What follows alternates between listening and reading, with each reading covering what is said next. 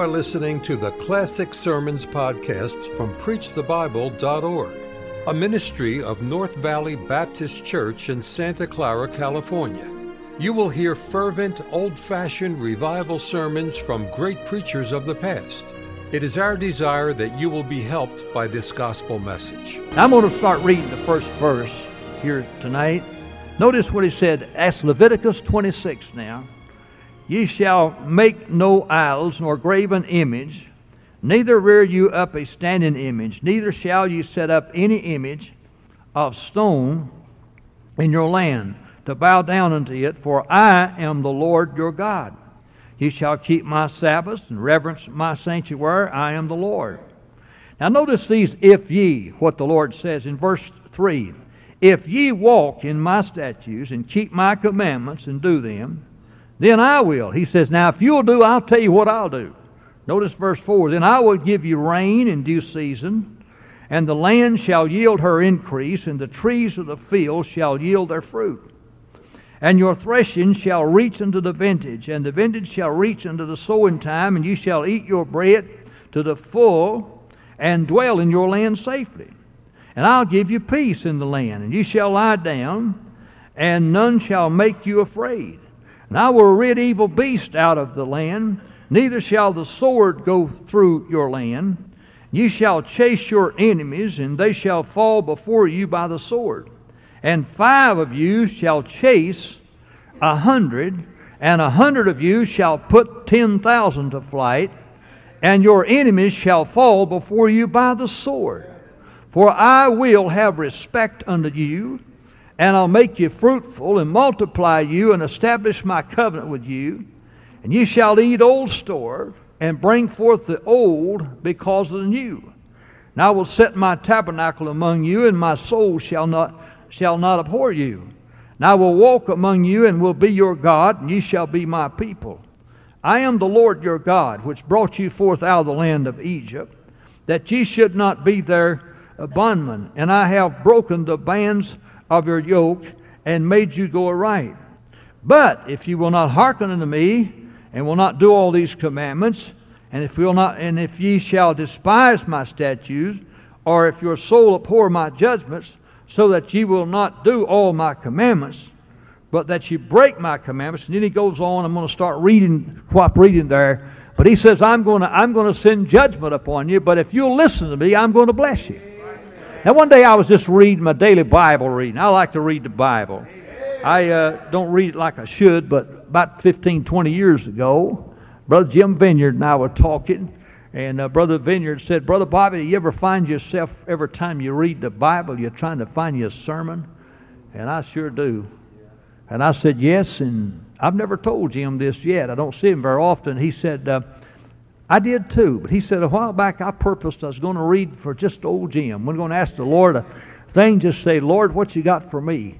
And I think he told me twenty-some chapters a day, and he didn't ask me how many I read, and I'm glad he did. I read the Bible every day. You know how it is. Sometimes you get busy. You read it sometime uh, just uh, to try to soothe your conscience, you know, that you got to read.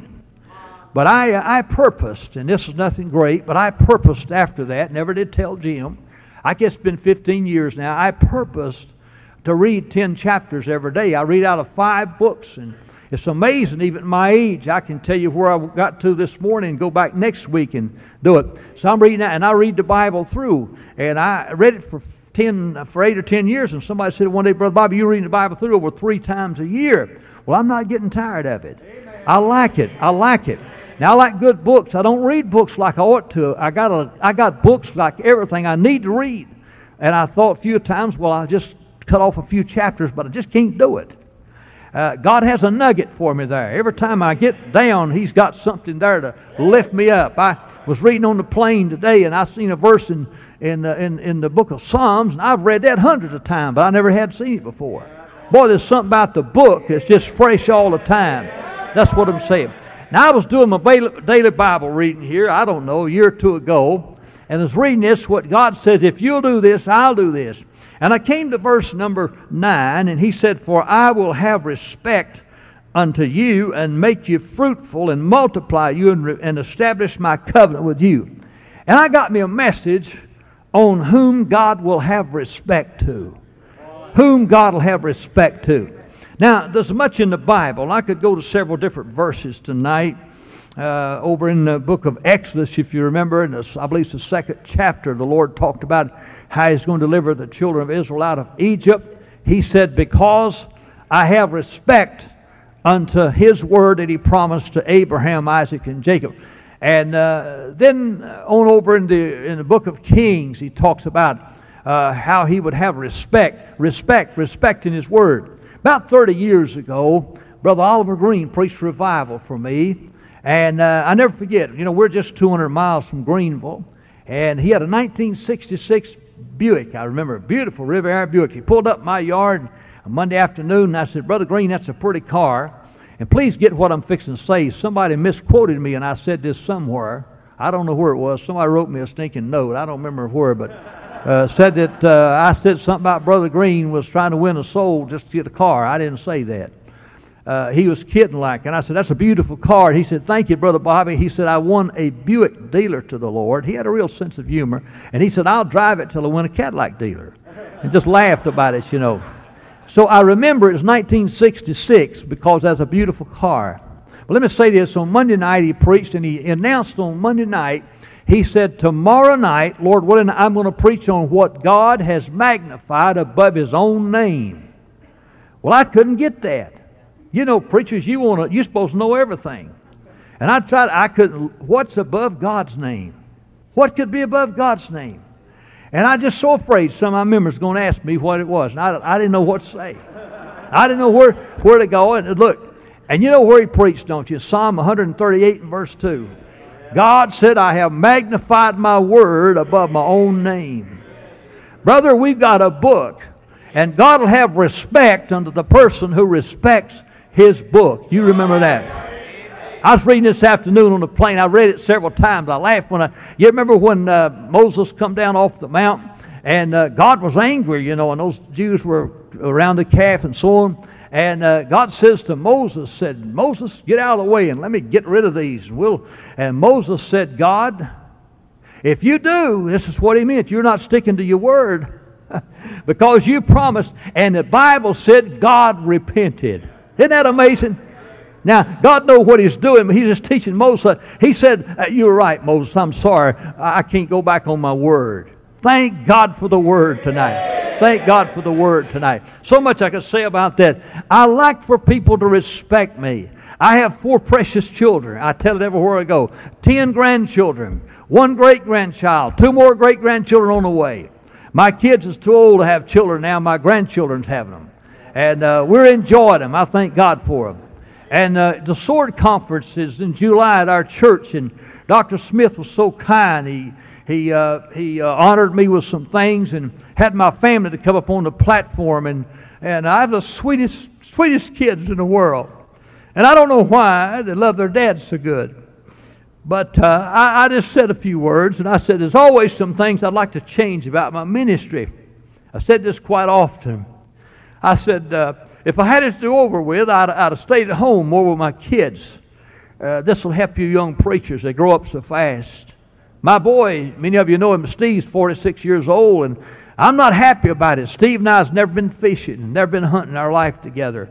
I have a boy thirty-nine years old. I just preached all my life and uh, just gone and preached and gone and preached, and I'd have cut off on some of that. And I told them that when they, uh, our, my fortieth anniversary was the first Sunday in July, so that's what they were doing, doing a little honoring there. And uh, I said a few words, and I said, uh, I, I wished I'd have stayed home with my kids more. And then afterwards we had a little reception, you know, and had eaten cake. My boy, thirty-nine years old, walked up to me and put his arm around my neck. He said, Dad, don't you feel bad? He said, you've always been there when I needed you. He said, don't feel like you've neglected us. You mean everything to me. Now, I'm going to tell you, brother, I felt like flying when my boy said that. But wait a minute, wait a minute. It does you good when your children respect you. But I'm going to tell you, when God says, I'll respect you, that's much more. God said right here, He said, I will respect you and I'll multiply you, and I'll make you fruitful. Now I want to mention five things tonight that the Bible proves that if we do in our life, God respects those things. Number one, God will respect the man who's honest. Who's honest. Let me say to you young preacher boys, be honest, be honest. Doctor Bob Jones Senior used to have some great sayings, and one of them was, do right, do right. If the stars fall, do right.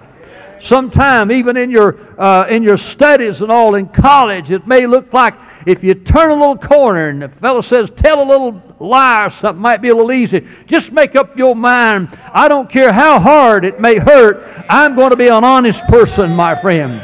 Now, it don't take a lot of education to be honest, and God will bless and respect a person who's honest. Now, we've got some preachers have proved not to be honest. We had one out on our coast a while back. He got mad at his church, little country church. They didn't know what to do. And he told them that God had put a curse on the church, and he was going to close the door. And he took the piano and some of the things out and went off in another city to start him a church. And those four folks called me and said, what should we do? I said, have that dirty bird up. I said, let him put him in prison and get your piano back. We've got some crooks today. That's what I'm talking about in the ministry. God don't bless things like that. I think of two or three boys out of our church that went off to college, and they couldn't tell you the truth. I wouldn't believe them as far as I can throw them. They couldn't tell you the truth. One of them's pastored. Uh, he's been uh, he's been pastoring for one year now, and he's already pastored two churches and gone from both of them. He'll never do nothing until he gets honest. That's what I'm talking about. He went to Trinity and he got expelled after a year or two, and then he went to this and went to that one. And then the last church he pastored, I met one of his members, and he said, our pastor, I understand, has had eight years of college. I said, your pastor ain't had eight years of college. I want to tell him he got kicked out of one, but I didn't do that. You see, we don't need to try to impress somebody. We just need to be honest, my friend. The Bible says in the book of Psalms, the Bible said God will not withhold any good thing from man who walks uprightly. Be an honest person. God blesses, and God's promised, I'll respect a man who's honest. I think about Acts chapter eight at Ethiopia, and he was honest. He had been over Jerusalem. He wanted to know. And God took Philip out of a great revival in Samaria and sent him down into the desert because there's an honest man won't know how to be saved. I think about Cornelius in Acts chapter ten. The Bible said, God says, Cornelius, your alms and your prayers have come up before me. He didn't know what to do to be saved, but he had an honest heart. He wanted to know. And God sent Simon Peter to tell him how to be saved.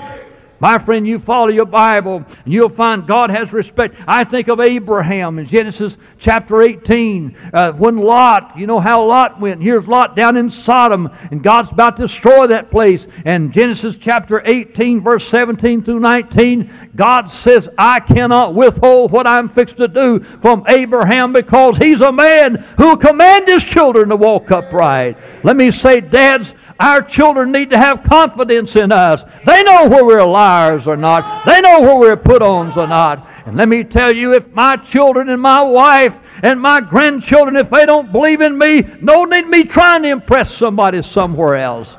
I'm just saying tonight, God will bless us if we'll be honest. That's what I'm talking about. Be an honest person. I think of Hezekiah, a good man in the Bible. You know, he had a lot of pro- problems. Those Syrians was going to uh, do away with him. You remember, and God uh, killed one hundred eighty-five thousand of them one night. And then he got sick, if you remember.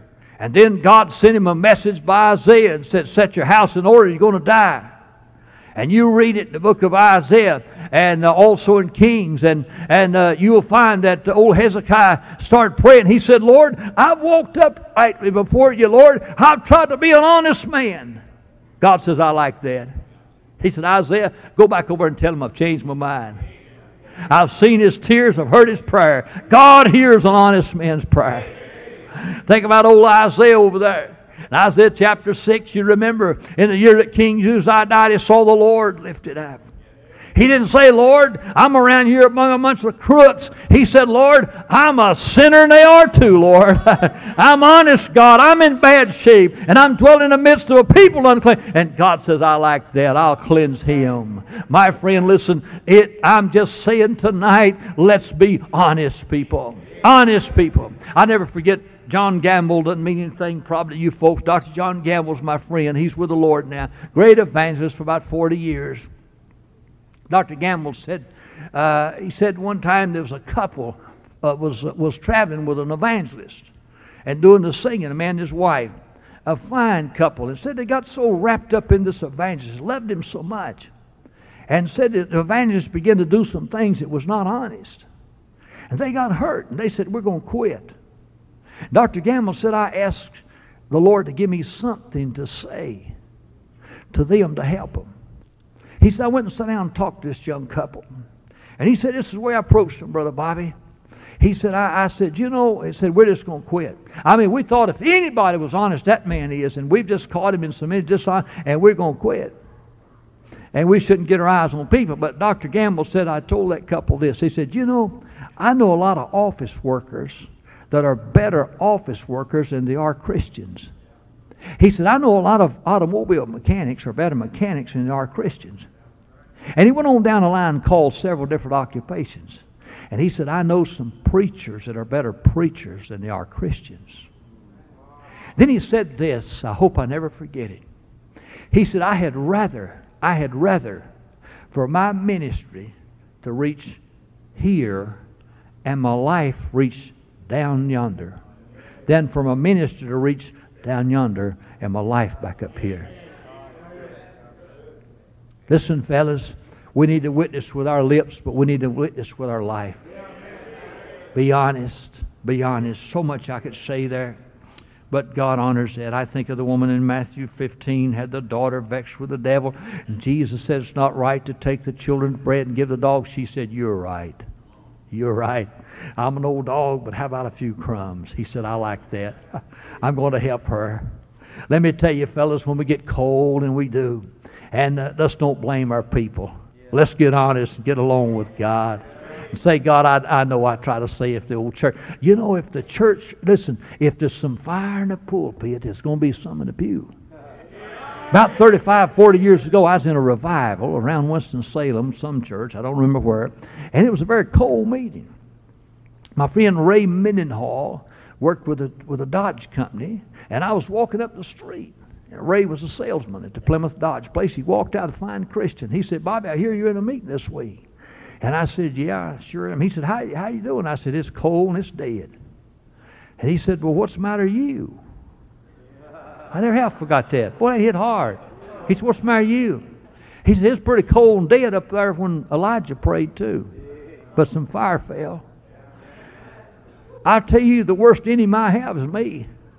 Man, I sometimes I think if everybody in the church just this and getting straight and that and getting straight and that and getting straight. But if I just come honest before God and say, God, I'm I'm cold in my heart. I need a warming from glory. God, I uh, you said he that knoweth do good and don't do it is sin. Lord, I've I've sinned here and I've sinned there, and start confessing and get my my heart all melted up and get the joy of God in my soul and walk out there on Sunday morning and sing, let's sing Amazing Grace and bless God. Something moves and something happens. That's what I'm talking about. A lot of times we say, well, I think it's time we move. We don't have nobody saved anymore. Come on, maybe you're cold. Maybe you're not trying to win nobody to God. Don't try to blame somebody else. Just be honest. That's what I'm trying to say tonight. I got to hurry on my other points. Then there's something else God always do. Not only will he, will he bless and will he have respect to an honest man, but he will respect an humble man. A humble man. You remember the story about Nineveh? Jonah didn't want to go and went through all the colleges he went through. He really went through college, didn't he, before he went. And then finally went over there. And that old wicked king, uh, uh, Jonah began to preach, repent, repent. And that old king got down off of his throne and got down in sackcloth and called the nation down in humility. And God says there's one hundred twenty thousand people don't know the right hand from the left. And God spared that city for one hundred fifty years because there was a king that humbled himself. Folks, that would be the hope of America tonight. I'm not talking about Democrats or Republicans or whatever, but if our leaders in Washington would humble themselves down and say, we've made a mess out of this, and we don't know which way to go. If you could read in the morning the headlines, please, America, let's humble ourselves and come back to God and the Bible, you'd see a change in America, my friend. God will respect humility. You know, I think of old Ahab. Man, he was wicked. God said he done more to cause any man, uh, done more to cause God to anger than any man lived. He is such a wicked king. I mean, he turned Israel completely away from God and uh, completely to idolatry, and Jezebel was wicked and ungodly.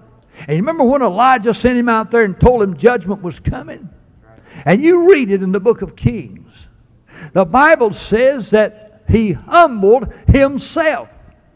And Elijah said, because you've humbled yourself, he said, the judgment is going to come later upon your children. But God spared him a while because of that. Now, I know he reaped what he sowed, but I'm just trying to say God respects humility. Then I think of old Manasseh, that wicked king. Look what he done. And then after he was gone, I believe his, his uh, son was Ammon, if I'm not mistaken. And then Ammon... He, uh, they killed him in just a little while. And then Josiah, eight years old, began to reign. And he did that which was right in the sight of the Lord. He says, we're going to open the house of God again. We're going to get the altars repaired. And we're going to get the idols out of this place and so on. And while they cleaned up the house of God, they found the book of the law. And they took it to, the, to Josiah. And Josiah read it. And he said, boy, judgment's coming upon us. We better do something. And he read it to the people, and God said, listen, Josiah, because you've humbled yourself, I'm going to spare you. I'm going to take you on to glory, and I'm going to spare you. I'm going to have to send judgment. But because you've humbled yourself, God says, I'm going to have mercy on you. You read all through the Bible, and you read Second Chronicles seven fourteen. Uh, that's the recipe for revival. If my people which are called by my name, he don't say pray first, does he? But if my people which call my name shall humble themselves and then pray and seek my face and turn from their wicked ways, then I'll forgive their sin and I'll heal their land. My friend, God will honor humility. The Bible says in Proverbs eighteen verse twelve, before honor is humility. You follow your Bible and you'll find God always respects a person who will humble himself before him. Then I want to say, thirdly, here's another person God will always respect, and that's a man who will listen or will hear him. God will have respect there. The Bible says in John eight forty-seven, he that is of God heareth God's word. I think of Samuel. Most of you know the story about Samuel and uh, how that Hannah prayed for a child and God gave her the child. And, and uh, then she said, I'm going to lean him, lean him uh, back to the Lord. And he lived in the house of God there with Eli, the old priest. And one night uh, he woke Eli up and said, what did you want? Eli said, I haven't spoke to you. He laid back down. Again, he got up and he said to the priest, what have you said? Eli said, I haven't said anything. He said, maybe it's the Lord talking to you.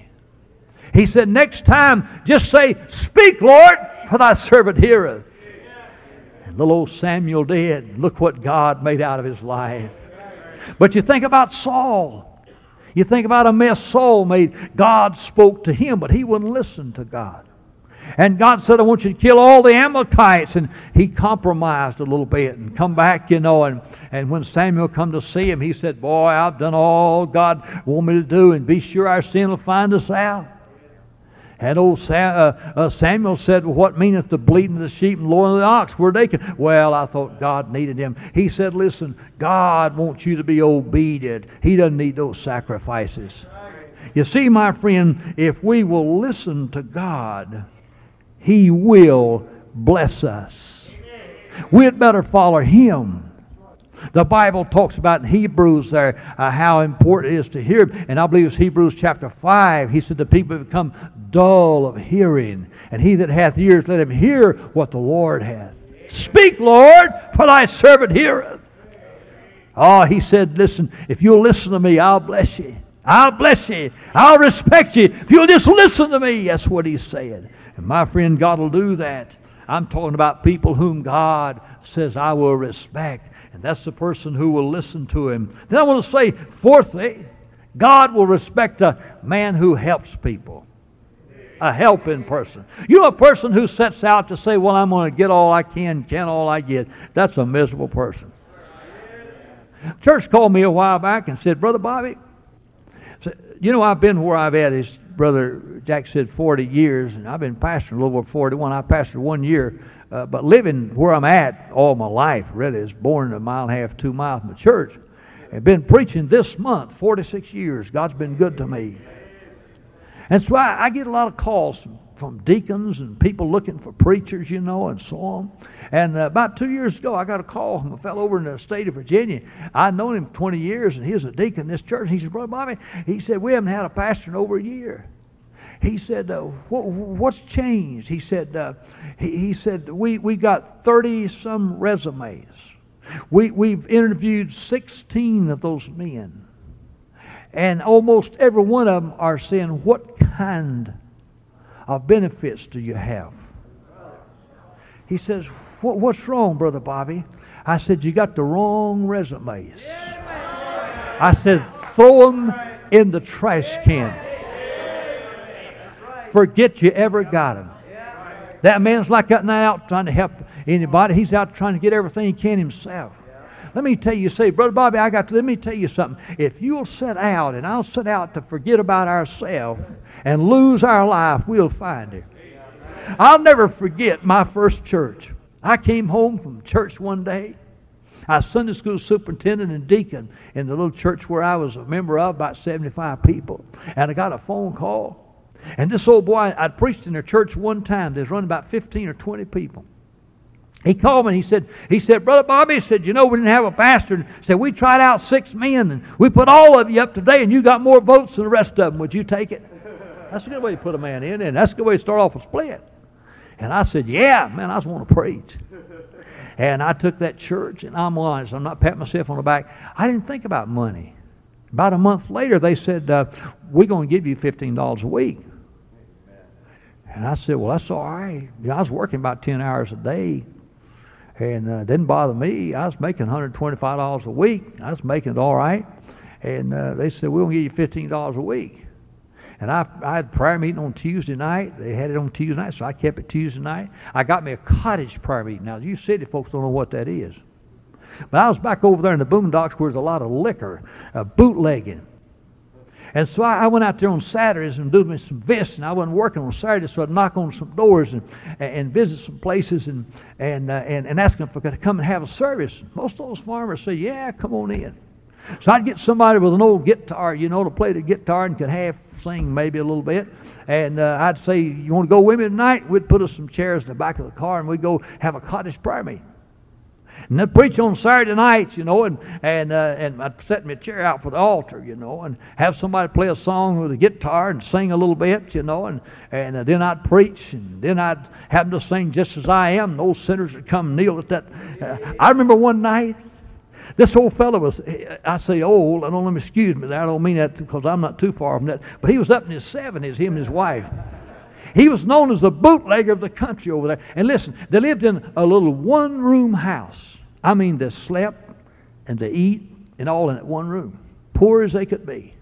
Down through the woods and old beer cans everywhere. And I went down there and asked him, oh, Mister Slade, I said, would you let me come over and have a service? I'd been visiting him. He said, be glad for you too. I had seventy-five that night.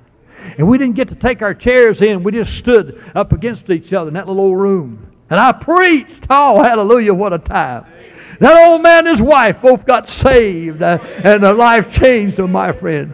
What a glorious time down there, brother. God blessed that little old church, and I didn't want to leave it. Got up to about eighty or ninety and so on. I didn't want to leave it. I never, listen, I never one time wanted for anything to eat. I had, me a, I had a fifty-three Plymouth and a forty-nine Ford.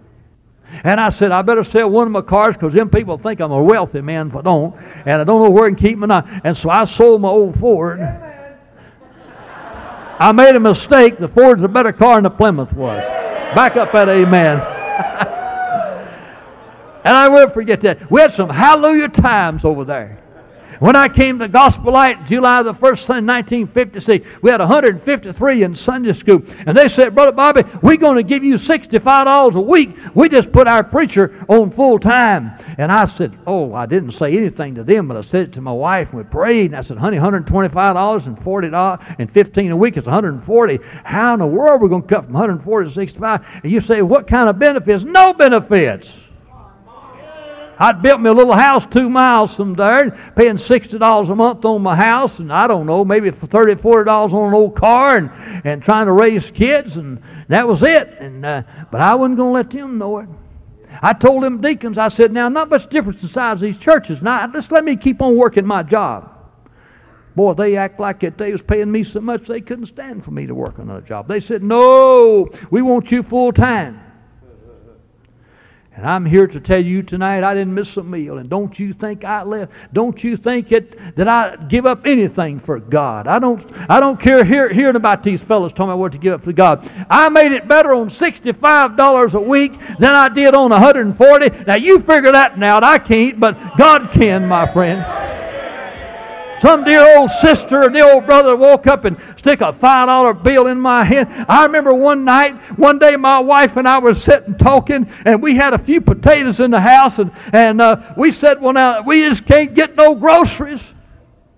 And we was talking and praying about it, but thank God when you got taters and beans, you won't starve. Amen.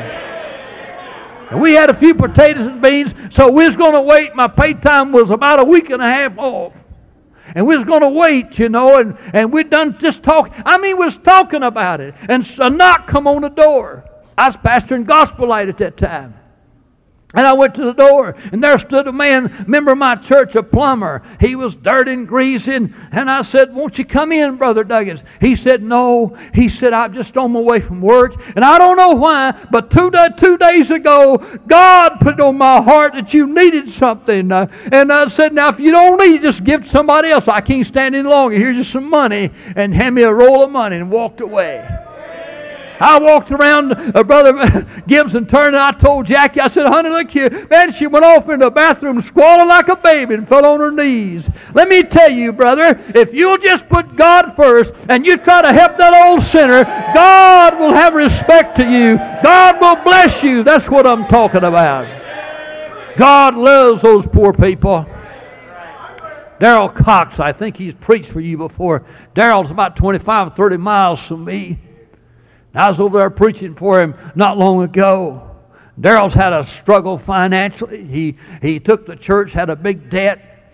He'd uh, count the money on. Uh, they'd count money on Sunday night to see what debts he could pay on Monday, and apologize for not paying the others for several years.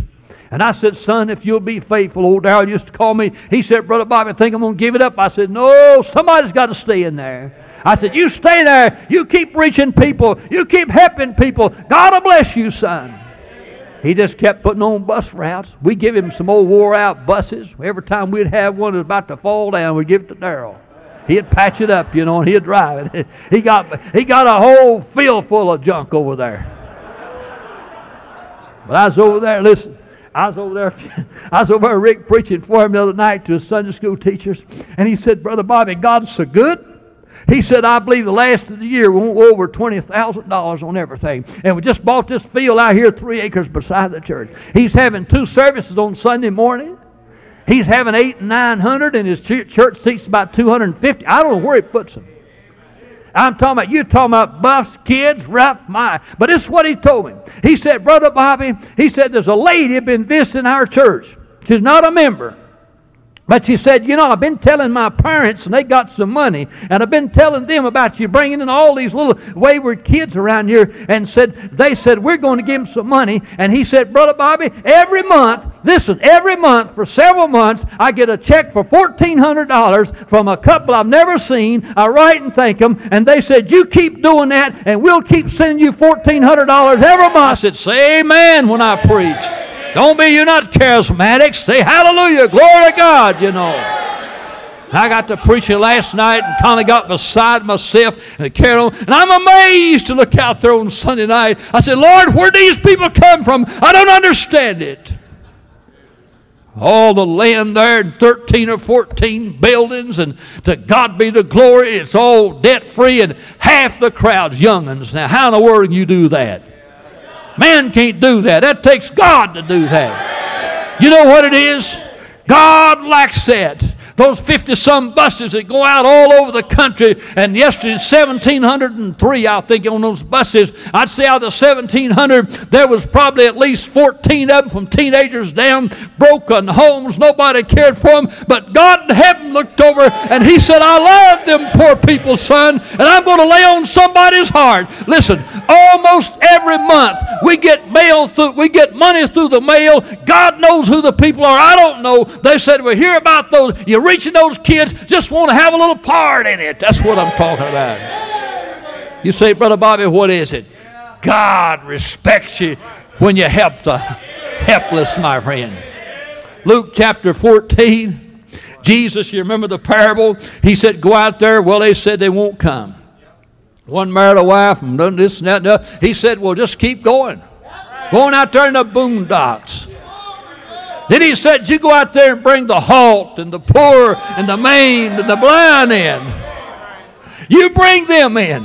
And then he said this. He said, when you get ready to have a feast, he said, don't get them rich people because they can have you back too. He said, get some of them can't give you nothing back. And he said, I'll recompense you at the resurrection, my friend. God loves people. God respects anybody who's trying to help people, my friend.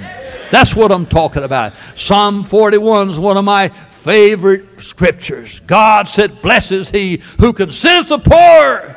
God says, when time comes that you're sick on your bed of languish, he said, I'll be there with you. I'll lift you up, my friend. I love to reach poor people. I love the bus ministry. God knows I love the bus ministry. Man, I'll tell you, you, you, there's one thing about it. If you want, if you don't want your church to get formal, you just get in the bus ministry.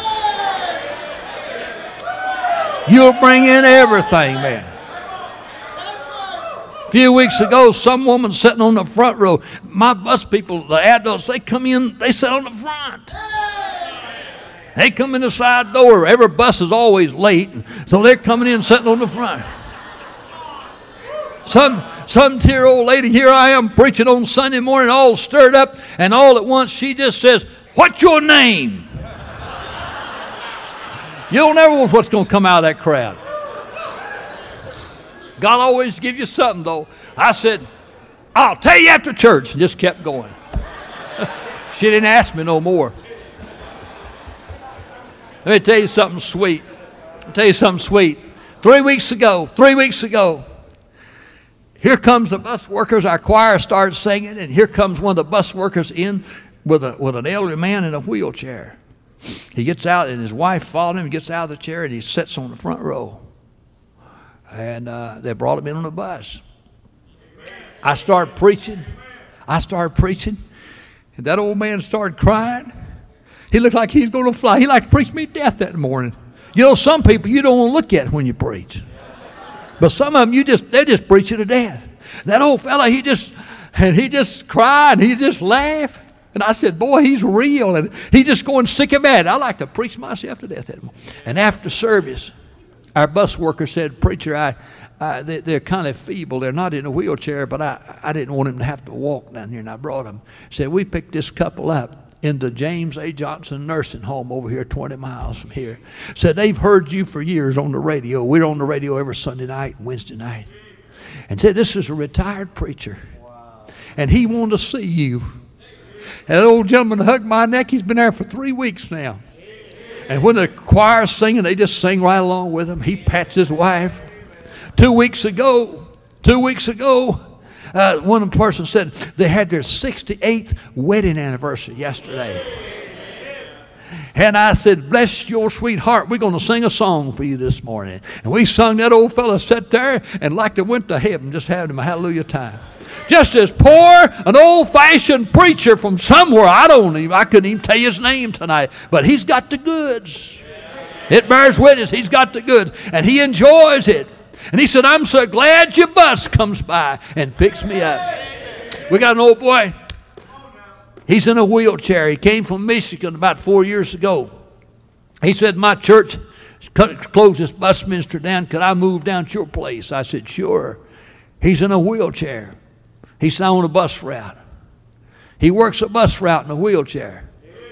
He'll, he'll mash a button in that uh, uh, tr- pickup truck, and that old wheelchair hangs in the back, and he'll come around and sit down. He jumps off in that thing and tees off to the door, working a bus route. A few months ago, he said, preacher, I've been uh, watching these ramps. There's a lot of lonely people. Could I just start a route just handicapped? I said, we'll work at it. So we got a van all fixed up with a handicap. He said, I found me a place. Brother Jack, you know, right back in the back of our place, there's a little open spot there. He said, that's where I want him, preacher. Yesterday morning, there's about eight wheelchairs lined up there. He goes and gets a crowd and brings them back. Goes and gets a crowd. And about uh, six, eight weeks ago, down the aisle one Sunday morning, here come one of them that got right with God, got saved, and wanted to be baptized. Took me and Steve and Frank and uh, three people to baptize, and then he liked to drown at us, getting him in that baptistry that morning. That old boy, listen, God's taking care of things. If we'll keep our eyes on helping people, God looks over the battlements of heaven, and you get an old sinner saved, and God says, I like that son. And let me tell you, God owns the cattle on a thousand hills, and the hills too, bless God. And he can send the money in to do it if we'll just get our priorities right and help the people. That's what I'm talking about. God will respect those who help people. I'm so glad of that. Then let me give you one more here. God has respect for the man who keeps a hungry heart. You remember when uh, the disciples, uh, uh, these folks been following Jesus for some days. Jesus and the disciples said, turn them away. We don't have no food for them. Jesus said, I won't turn them away, lest they faint. By the way, he never turned a hungry person away. And he took the lad's uh, loaves and fed him. Now that's physically, but the same way spiritually. If you and I, listen, if you and I will keep a hungry heart, don't let anything take your appetite. My old grandmother, my old grandmother Robertson used to, she'd feed you to death. I'd stay all night with Grandma. Now, now you people don't know what black-eyed peas is, but uh, you never did get that straight. He got all confused in our pulpit about black-eyed peas and cat. He's calling cat head biscuits and black-eyed. He's all confused. He's a city boy. Got to get him back out there and get him straightened out. But I always liked black-eyed peas and cornbread. Now, give me some cornbread and let me crumble it up in my plate and put my black-eyed peas on top of it. Now, some of you done left me. That's deep. You, you're not there. And then give me a bottle of ketchup right on top of that, and an onion and a tomato, and you can have all your steak and seafood you want. Bless God, I'll just enjoy it. And my grandma would let me have anything I wanted, and I'd stay all night with her, all I could. And she'd keep black-eyed peas. And Granny say, what do you want for breakfast in the morning? Now, Mom wouldn't let me have them. I said, I like asking them black-eyed peas. She said, I warm them up. And I eat black-eyed peas for breakfast. Grandma feed me to death. But you know what she used to say? She used to say, now listen, son, you know the flu comes through every year. And now you got to eat a whole lot and keep your resistance built up. Because if you don't, the flu epidemic will get you. But now if you'll just eat and keep strong, she said, you can throw it off. Now, wait a minute. Now, wait a minute. That's an application spiritually. The devil has got a lot of epidemics out there. But if I keep my heart hungry. But you know, if, if you let a little flu bug get in there, it'll take your appetite away. And you let a little bitterness get in there, you just don't seem like you get what you ought to out of it. But God says, I like to feed the hungry. Listen to what it says in Matthew five, the Beatitudes. I'm almost through. He said, blessed are they which do hunger and thirst after righteousness, for what they shall be filled. Let me tell you this quickly. Grover McGee doesn't mean a thing to you. One of the greatest men ever known. Went to see him one afternoon. He's with our Lord now. One of the finest Christians. This was back before television came. And I went to see him on Sunday afternoon. He just uh, lived back over on a little farm. But oh, how he loved God. How he loved the Word of God. And I got out of my car, pulled up right beside his house, and got out of my car. And I heard somebody. I started around to the front door, and there was a window there on the side, and I heard somebody say, "Amen. Bless God, that's right. Preach it, man." I just stopped. And I backed up, and I went to the window, and I peeped in. And that old man, nobody but him in there. He had him a little radio. He wasn't doing, he wasn't trying to impress anybody. Yeah. Just him and the Lord there. Amen. But he had him a little radio, little old radio. On. It's on Sunday afternoon, and somebody was really, I mean, they was really shelling the corn. And he was having him a time. He was eating. And he just in there by himself. And I stood there a little while and watched him. He said, "Man, that's good. Praise God." And he'd slap his foot. He said, "Glory to God. Keep it up, man. That's good." Amen. Oh, I would to God we had some hungry people today. Amen. People come to church today, and too many of them are come to get out, I think, you know. And I tell them all the time, we got them to slip out here and slip out there. My friend, you'd better keep your appetite. Because you'll backslide. But God will respect that person's hungry. He'll feed you every time, my friend, if you'll just keep that appetite all the time. He loves the hungry people. Luke chapter one, verse fifty-three, "He hath filled the hungry with good things, and the rich he sent away empty." Yes, so much in the Bible about that. But God respects a hungry person. God's got a whole lot of food. Man shall only live by bread alone, but every word comes forth the mouth of God. You say, "Preacher, I'm kind of cold. Get this old book down." Quit trying to find you a sermon. Just say, "Lord, I need something." And He'll give you something. And then when that gets in you, bless God, one of these times all at once, you say, "Glory to God, that's wonderful." My wife used to get excited about it, but she don't anymore. I got to doing that, and I jump up at night. And she first said, "What's wrong?" I said, "I got something, honey. Better write it down." You know, meditate on it. I used to have to take the old cow. That was a big job. We had a cow. Mom said, "Now you you uh, you lead a cow here by the, close to the railroad track. It's some good grazing, but stand and hold the chain." Because if a train comes by, she'll run, break her neck. And when a train comes, and you move her back. But you stay out there till about ten in the morning, it gets hot, and then bring the cow back. That old cow, I didn't know a cow had all them stomachs at that time. I wondered, where in the world she's going to swallow it? You know, an old cow just lapped her tongue around, just keep on eating, keep on eating. That great green grass, keep on eating. About ten, ten, eleven o'clock in the morning, I'd go back to the house, and, and I'd tie the The cow, we had some trees down behind the house, and I'd tie her down there, and about twelve o'clock she'd be laying there. Just, you know what she's doing? She took it in out there, and she's meditating on it now.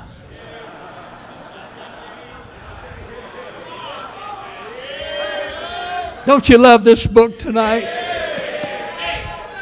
It stirs me up for a man to say something about this old book right here.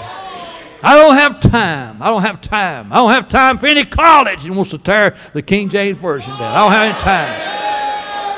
I told a man that the other day. I preached it in my church the other night. And uh, some fella called me, and he said, "I heard you said something about our college." I said, "What do you mean?"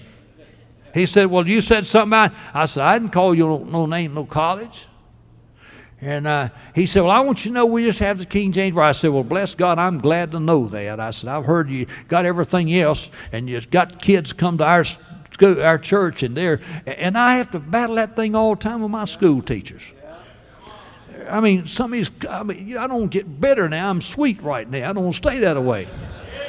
But every year, we, I talk to my teachers, and I say, let me tell you something. I don't hear one time you get in a class and saying, well, we have to use the King James. However, the E S V or N I V is better." I said, "Don't you do that." I said, "If you're going to do that, just quit now before you start. Because I don't want my young'uns, I don't want my kids in my school, my Christian school, to have any doubts to believe this is the Word of God. I don't care about anything you want. You go right ahead and do all the studying and figuring you want to. But bless God, my old daddy preached this book. I've been preaching for forty-six years. It's good enough for me. It's sweet for my soul. And it's all right, my friend. And God blesses it. And brother, when you got something works, leave it alone. That's what I'm saying. God will respect us if we'll be honest and if we'll walk humbly. God will respect us if we'll just do these things. Take them home with you, just simple things. Then if we'll just be a hearing person, God likes that. He'll respect us. And then helping people all the time and just keep a hungry heart all the time. And God respects that. And boy, to hear God in heaven say, "Hey, son, I respect you." That keeps us on shouting ground. Let's pray. Let's pray. Dear Lord, please take the thoughts I believe the Holy Spirit gave me tonight and make them a blessing, Lord. Help us to walk with you. Lord, help me to practice what I've preached tonight. Lord, every one of us here want you to respect us. And you've said in this book, Leviticus, you've given one thing after another. If you'll do this, I will. I will respect you. I'll multiply you. I'll bless you. Lord, you didn't say you'd make us rich. That's not real blessings. We don't need that. We just need you, God, your power, your sweetness, your joy, your presence, your approval. And help us, Lord, that we'll walk so that you will respect us. Let me ask you before I close a prayer tonight. I wonder if there's someone here tonight and say, "Brother Bobby, God spoke to me about some area in my life tonight." Maybe you haven't been, and, and listen, don't, don't be ashamed. Don't be ashamed, be honest. Maybe you haven't been just honest. Maybe you've tried to twist something around and you blame some, or some other way, you know. Maybe it's just something about it. Or maybe you got all up, uh, mad about something instead of humbling yourself before God. Maybe God has spoke to you tonight. I, I mean, if He has, let's let's let's believe what the book. I've tried to preach what the book. I've tried to prove to you all these points that God said right here, what He did.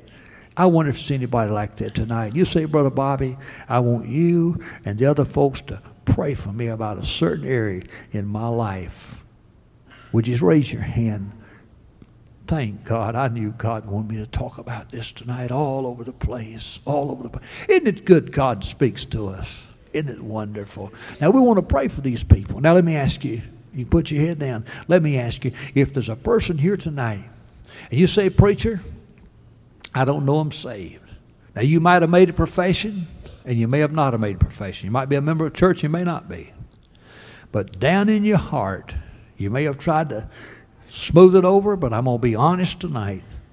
If I died before I got home, I don't know that I'd go to heaven. And please remember me in this prayer. Would you let me see your hand? Would you raise it up? I'm just going to pray. That's all I'm going to do. Anyone, anyone, anywhere. I wouldn't want to miss a hand if there is. Anywhere tonight. Anywhere tonight. Oh, yes, yes, yes, out yonder. I see that hand. Yes, back over here. Yes, I see that one. Someone else tonight. Someone else. Now, let's pray for these people. Let's pray for them. They've asked us to pray. Let's pray for them. I believe there's been two hands raised. Anyone else tonight? Would you say, "Brother Bobby, you know, you may not be trying to fool people, but then you might be. I don't know. But just I have to be honest tonight. I don't know I'm saved. And if you know you're saved, I'd like to know that. And I want you to pray for me." Would you do that? Would you show enough interest by raising your hand up like these folks have? Would you just do that? God bless you. Someone else. Someone else. We don't want to miss it. God will see that hand. God will see that hand. Now, now let's do this. Let's, let's stand, if you will. And let's pray for these people, all right? And then I'll tell you what, let's, let's, let's remain standing and with our heads bowed, and And brother, he'll have the music. And let's let's do business with God tonight.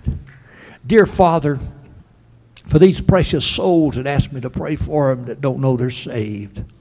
Jesus, you died for them. You said you did in the scriptures. And you said if they'd just come to you by faith, you wouldn't cast them away. And I pray that tonight while the folks are praying for them, that they'll walk out down the aisle and meet our preacher down here tonight. Don't let the devil keep them back there and carry them to hell. But I pray they'll be honest and come tonight and just say, I want Christ. I want to be saved. I want to know it tonight. May they do that tonight, Lord, for Jesus' sake. You've seen the multitude of hands was raised. You spoke. Uh, Lord, it may be we just don't hear you like we ought to and listen to you. Maybe other things. I don't know. But, Father, I bring all my brothers and sisters to you tonight. And would you please, in Jesus' name, dear Lord, help us to meet the requirements that you teach us and, and that you're dealing with us in our own hearts. And, Lord, uh, you said if we confess our sins, that you are faithful, and you are, Lord, and you're just to forgive and to cleanse from all unrighteousness. Now, Lord, when we sing, I pray that not this just be a trip to the altar, but to be a business with God, that I'm going to I'm going to do what the book says tonight. And then God has promised he will respect and multiply and bless me. And I'll thank you for it, and I pray in Jesus' name and for his sake. Thank you for listening to the Classic Sermons podcast from Preach The Bible dot org, a ministry of North Valley Baptist Church in Santa Clara, California. To listen to many more powerful sermons, visit our website, Preach The Bible dot org.